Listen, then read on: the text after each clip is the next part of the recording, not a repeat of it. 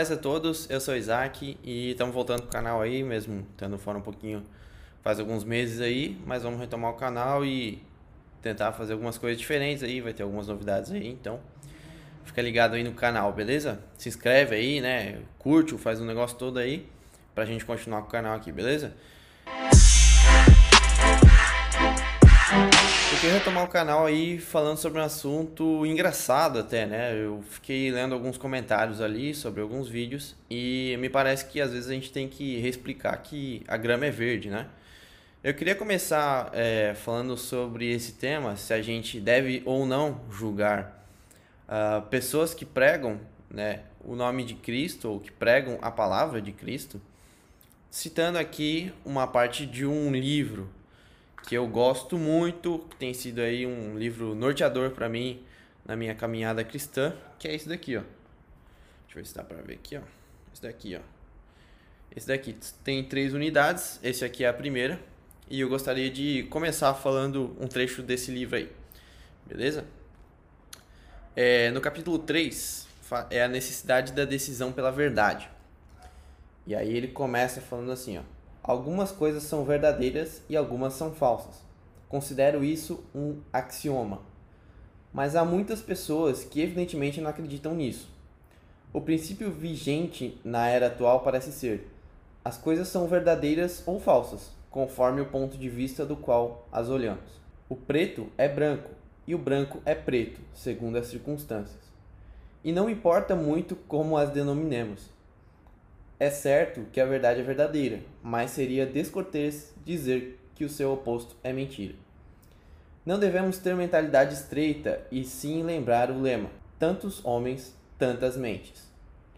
Nosso, os nossos antepassados eram decididos quanto a manter marcos, tinham vigorosas noções sobre pontos fixos da doutrina revelada e se apegavam tenazmente àquilo que acreditavam ser escriturístico. Seus campos eram protegidos por cercas e valas, mas seus filhos arrancados às cercas. Encheram as valas, nivelaram tudo e brincaram de pular carniça com as pedras que marcavam os limites. A escola moderna de pensamento se ri do ridículo caráter positivo dos reformadores e dos puritanos. Vai avançando em gloriosa liberdade e em que breve estarão proclamando uma grande aliança entre o céu e o inferno. Ou melhor, o amálaga dos dois estabelecimentos em termos de concessão mútua, permitindo que a falsidade e a verdade se deitem lado a lado, como um leão e como um cordeiro. Todavia, apesar disso, minha firme crença antiquada é que uma das doutrinas são verdadeiras e que as afirmações que sejam diametralmente opostas a elas não são verdadeiras. Que quando não é o fato, sim está fora de páreo. E que quando sim é justificável, não tem que ser abandonado.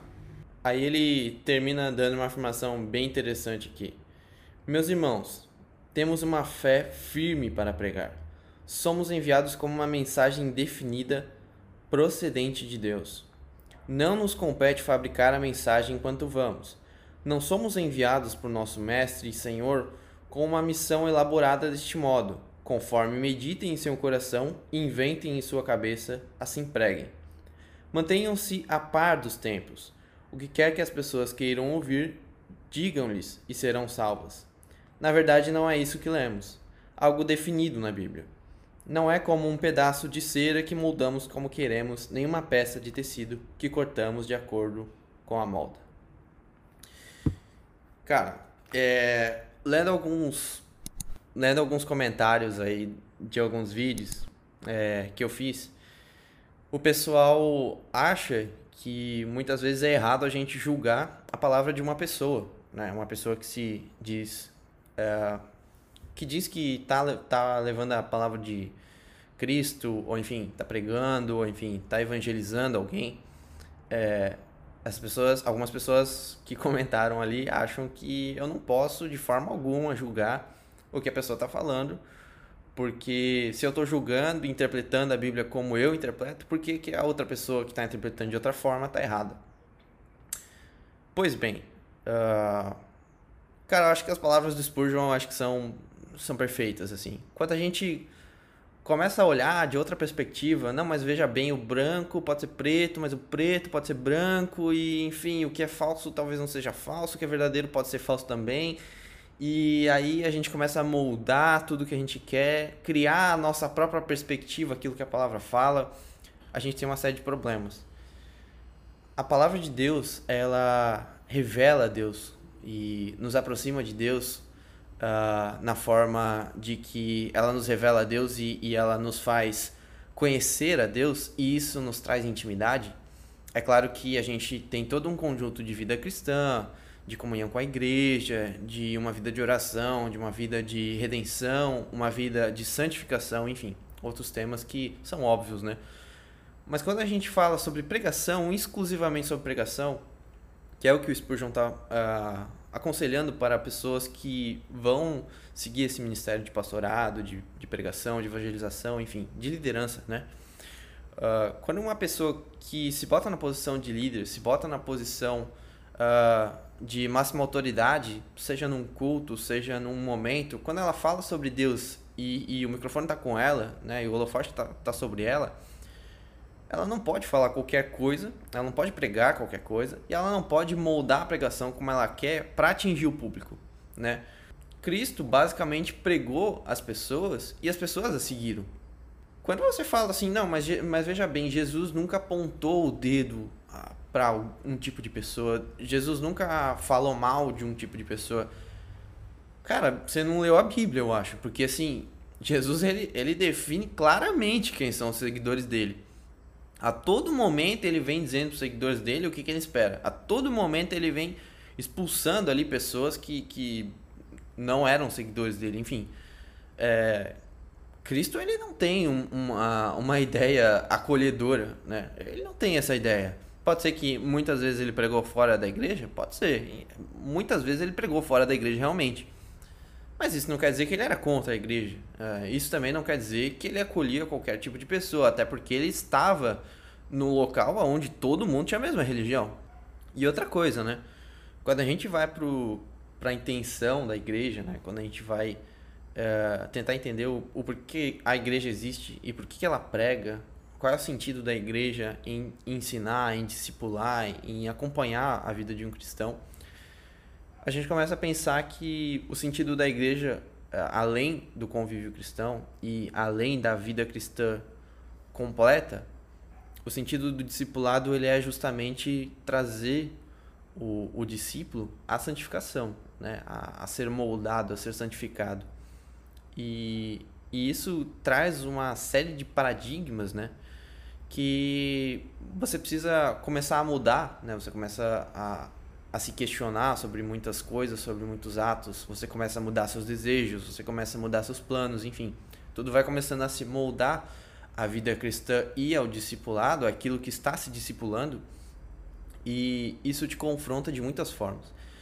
E quando você muda isso, quando você molda isso, quando você relativiza isso, é, eu uso as palavras do Spurgeon ali, é você começa a criar um tipo de relação entre o céu e o inferno, porque se você diz para uma pessoa assim, cara, é, não tem problema, é, você é um pecador, você faz algumas coisas erradas, mas não tem problema, pode vir para a igreja, é, não sinta-se na obrigatoriedade de mudar, você vem para a igreja e se você achar que você precisa mudar, você vai mudando naturalmente.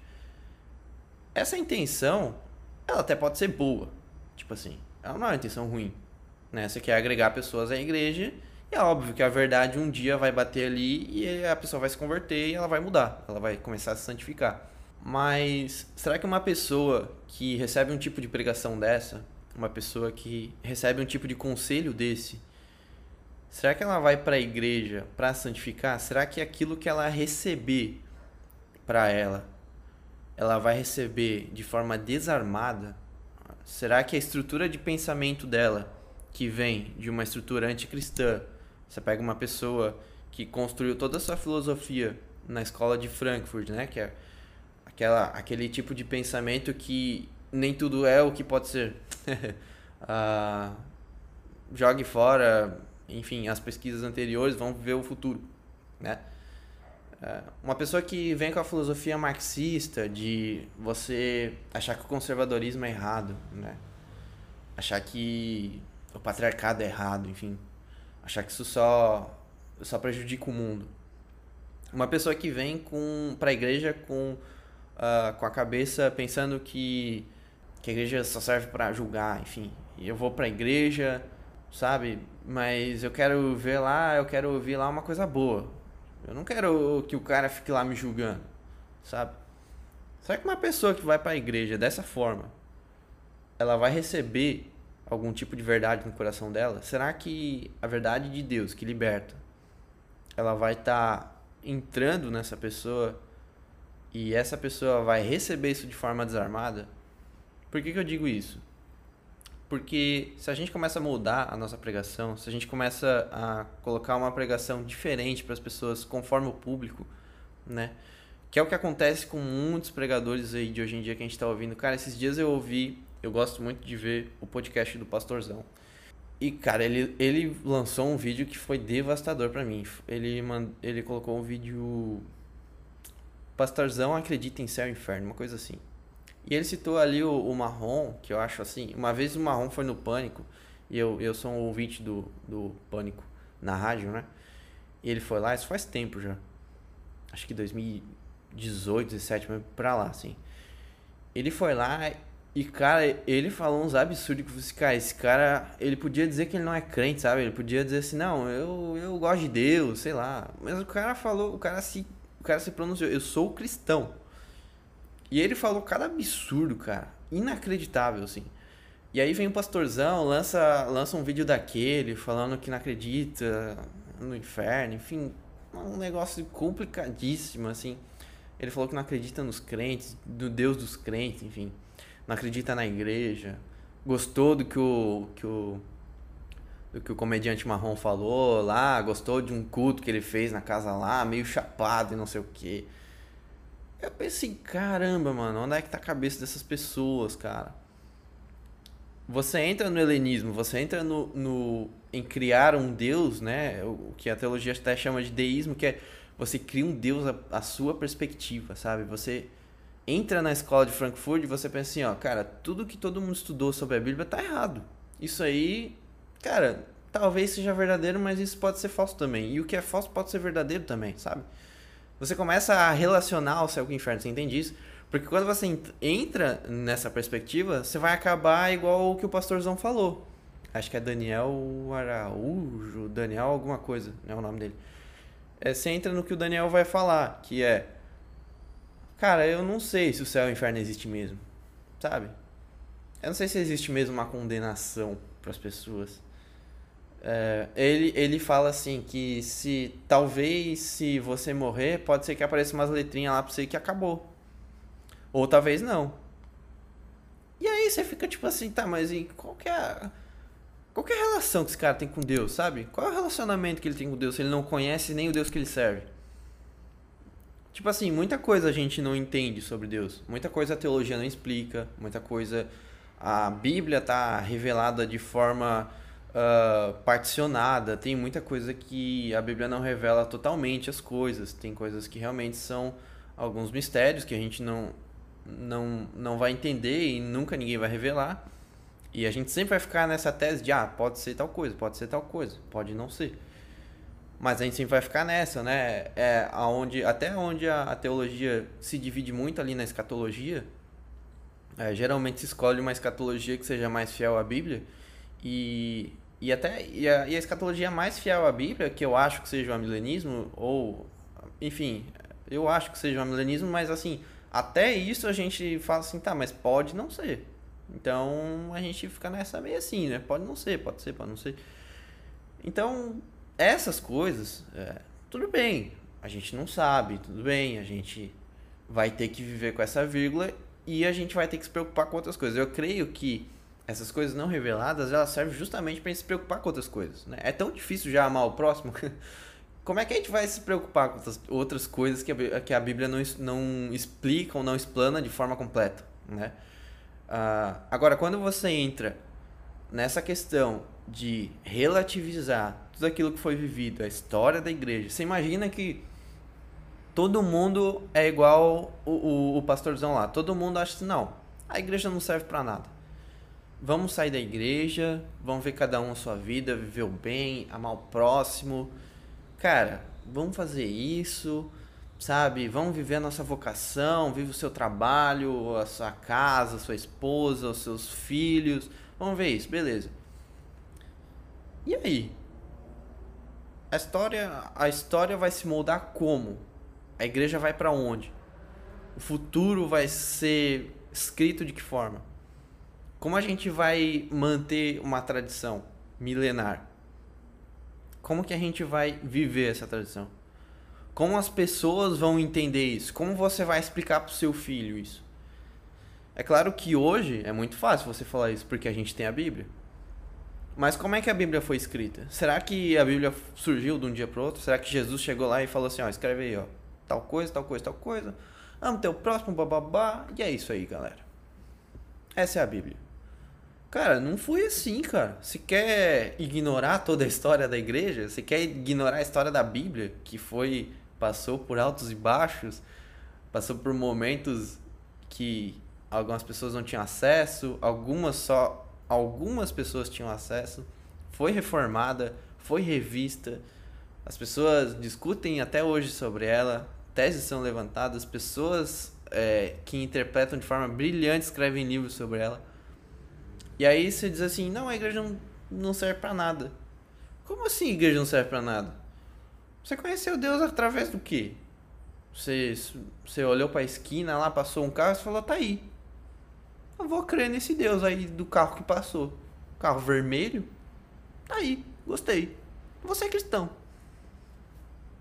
Não faz sentido algum isso, assim, sabe? É muito triste ouvir isso. É muito triste entrar nessa, nessa linha de raciocínio.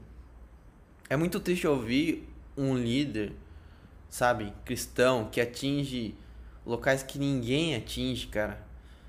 Falar falar que a gente não precisa julgar os outros, sabe? Falar que você não precisa ser transformado, sabe?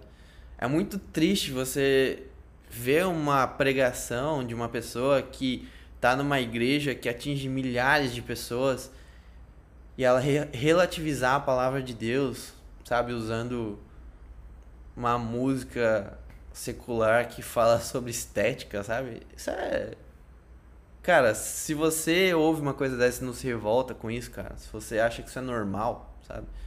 Se você relativiza isso, você tem que tomar cuidado. Você precisa analisar se você não está relativizando o céu com o inferno. Se você não está criando uma relação entre isso, sabe? Porque se você recebe a palavra de Deus com essa defesa de que a palavra de Deus ela pode vir para mim tanto que ela não me toque, Uh, talvez você não esteja vivendo uma vida de santificação. Talvez você não seja nem cristão. Talvez você não tenha nem comunhão com a noiva de Cristo. E talvez quando Cristo vier buscar sua noiva, talvez você não seja buscado por Cristo. E a escatologia que diz que aquele filme Deixados para Trás lá, que você tem uma nova chance, que a besta vai pedir a sua. ou você nega Cristo ou não que você vai ter que pagar com seu próprio sangue. Isso aí é quase que uma heresia, né? Isso aí não foi nem criado por um cristão, então tome cuidado. Se você acredita nessa escatologia, tudo bem, tudo bem. Eu não tô aqui pra te dizer que você tem que sair dessa igreja, que você. Tudo bem, cara. Mas tome cuidado, porque isso não está escrito na Bíblia. A Bíblia diz que só o sangue de Cristo salva eu acho que o seu sangue não vai te salvar. Mas, se você quer arriscar, você quer fazer que nem um pastorzão de esperar a morte e ver se vai subir a letrinha ou se você vai para um lugar onde você vai ser julgado. Tudo bem, cara, tudo bem, a escolha é sua, mas uh, tome cuidado com aquilo que você ouve. Julgue sim a palavra das pessoas que falam em nome de Cristo. A Bíblia diz que nós temos que julgar aquele que fala em nome de Cristo, porque nem todos que falam em nome de Cristo são cristãos. Alguns são até anticristos, que falam em nome de Cristo, porém não têm relação nenhuma com Deus. Não são cristãos. Então nós devemos julgar assim. Como é que eu vou receber uma palavra de alguém que fala em nome de Cristo e vou aceitar tudo que ela fala? Né? Eu vou dizer, ó, Jesus salva, Jesus é bom, Jesus ama todo mundo. Então você pode ir lá e apedrejar uma pessoa que dizer que Jesus não ama todo mundo, tá? Você acha que isso é certo? Não. Então como é que você vai receber a palavra de outras pessoas que relativizam a verdade de Deus? Certo? Então a gente deve sim julgar. A gente deve sim perguntar para os nossos líderes: olha só, eu ouvi tal coisa, será que isso aqui está certo? Geralmente tem alguém mais sábio que você na igreja, então pergunte. Geralmente tem um livro que vai te ajudar a entender mais sobre a Bíblia. E a própria Bíblia vai te fazer entender mais sobre a Bíblia. Eu vou fazer um vídeo aqui de comentários absurdos que eu recebo. E acredite ou não, teve um comentário aqui, eu vou deixar esse comentário aqui só para vocês terem uma uma préviazinha do que vai vir aí, que é assim, é absurdo que eu recebo aqui de comentários. Mas teve um comentário que a moça diz assim: na Bíblia diz que Deus ama. Não, é, na Bíblia diz que Deus abomina o pecado, mas ama o pecador. Moça, pesquisa no Google, sabe? Entra no Bíblia Online lá, que é um site, e bota lá no campo de pesquisa lá. Essa frase que você me falou. Eu não sei em que Bíblia você leu isso.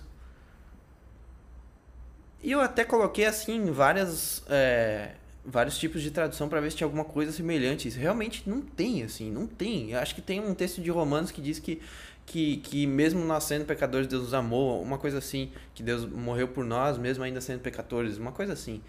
Mas, cara, que Deus ama o, o, o pecador, porém abomina o pecado, enfim, isso aí é coisa de música, hein? Não confunde a música com a Bíblia. Porque muitos músicos que usam a palavra de Deus não são cristãos. Pode ser qualquer coisa, aquela música do cara. Pode ser bonita, pode ser bem produzida, pode ter uma harmonia muito legal, pode ser gostosa de ouvir, mas aquilo não é a palavra de Deus. Então não confunda.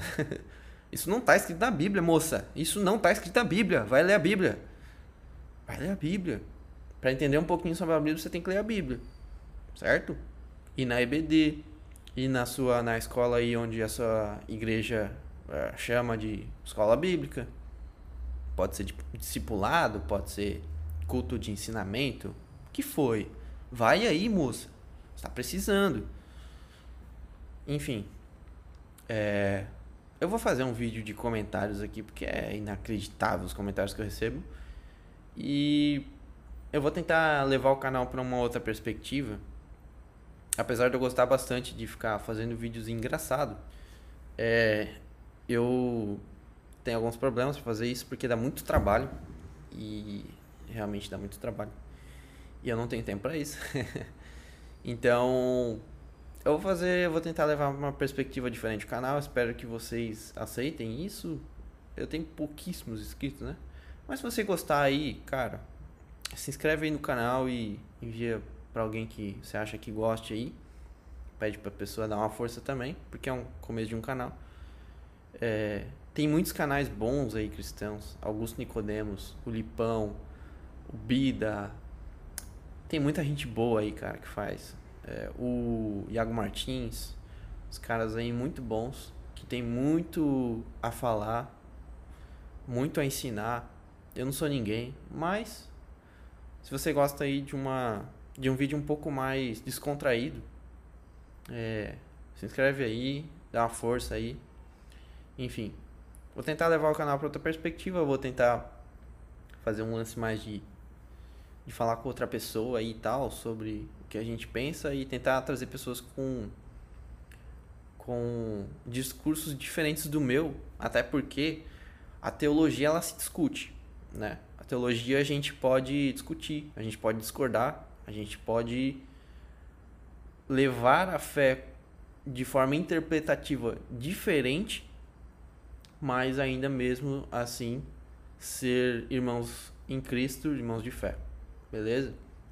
Essa acho que é a objetivo, a visão do canal é essa, é levar a discussão da teologia e fazer com que a gente entenda que Existem várias discussões sobre o mesmo assunto. E mesmo assim a gente pode ser irmãos em Cristo. Agora, falar heresia e falar uma coisa que não está na Bíblia em nome de Cristo, aí, aí não dá. Aí, Aí não é uma discussão teológica. Aí é uma coisa que é uma discordância teológica. Então, beleza aí, galera. Esse é o vídeo. E não esquece de se inscrever e de compartilhar com os amigos, com os parentes. É, vê aí umas três vezes para dar view. E curte aí também. E se não gostou, dá o, o, o dislike. Comenta aí alguma coisa. Se não gostou, também pode comentar. Vídeo ruim e tal, não sei o que, eu respondo. É, e comenta aí alguma coisa aí. Enfim, é, um grande abraço e que Deus tenha misericórdia de nós.